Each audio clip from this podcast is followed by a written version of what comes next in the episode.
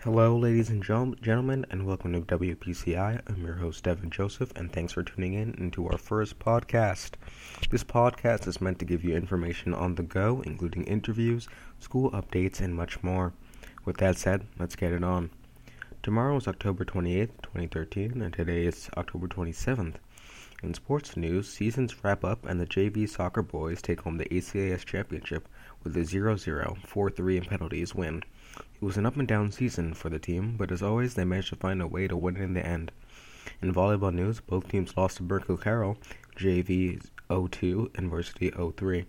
In the year where a lot of seniors have left in all sports, it's good to see teams such as the varsity volleyball team come up with some wins that displayed character, especially the 3 2 win against Riverdale away and the first round win against Friends Seminary 3 2 as well. Looking at the JV Boys Championship, you see players who have developed into a championship caliber build and can win games for the next level if the competition should stay the same. Winter sports are coming up, and tryouts for boys basketball are coming up on Friday. This year's teams are looking to come back strong after a successful season for both teams. JV won the ACIS championship, and varsity won their league and championships.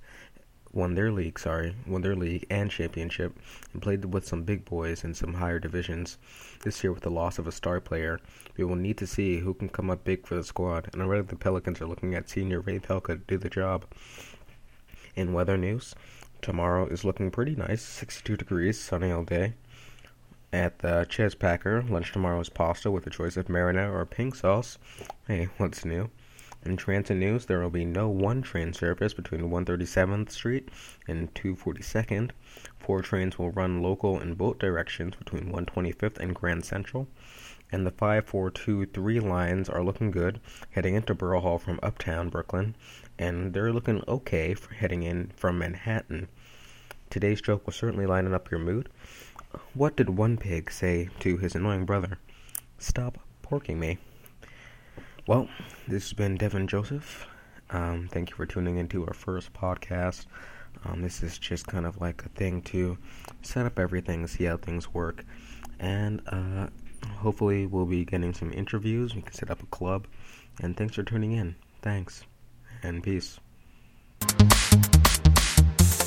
Audio Jungle.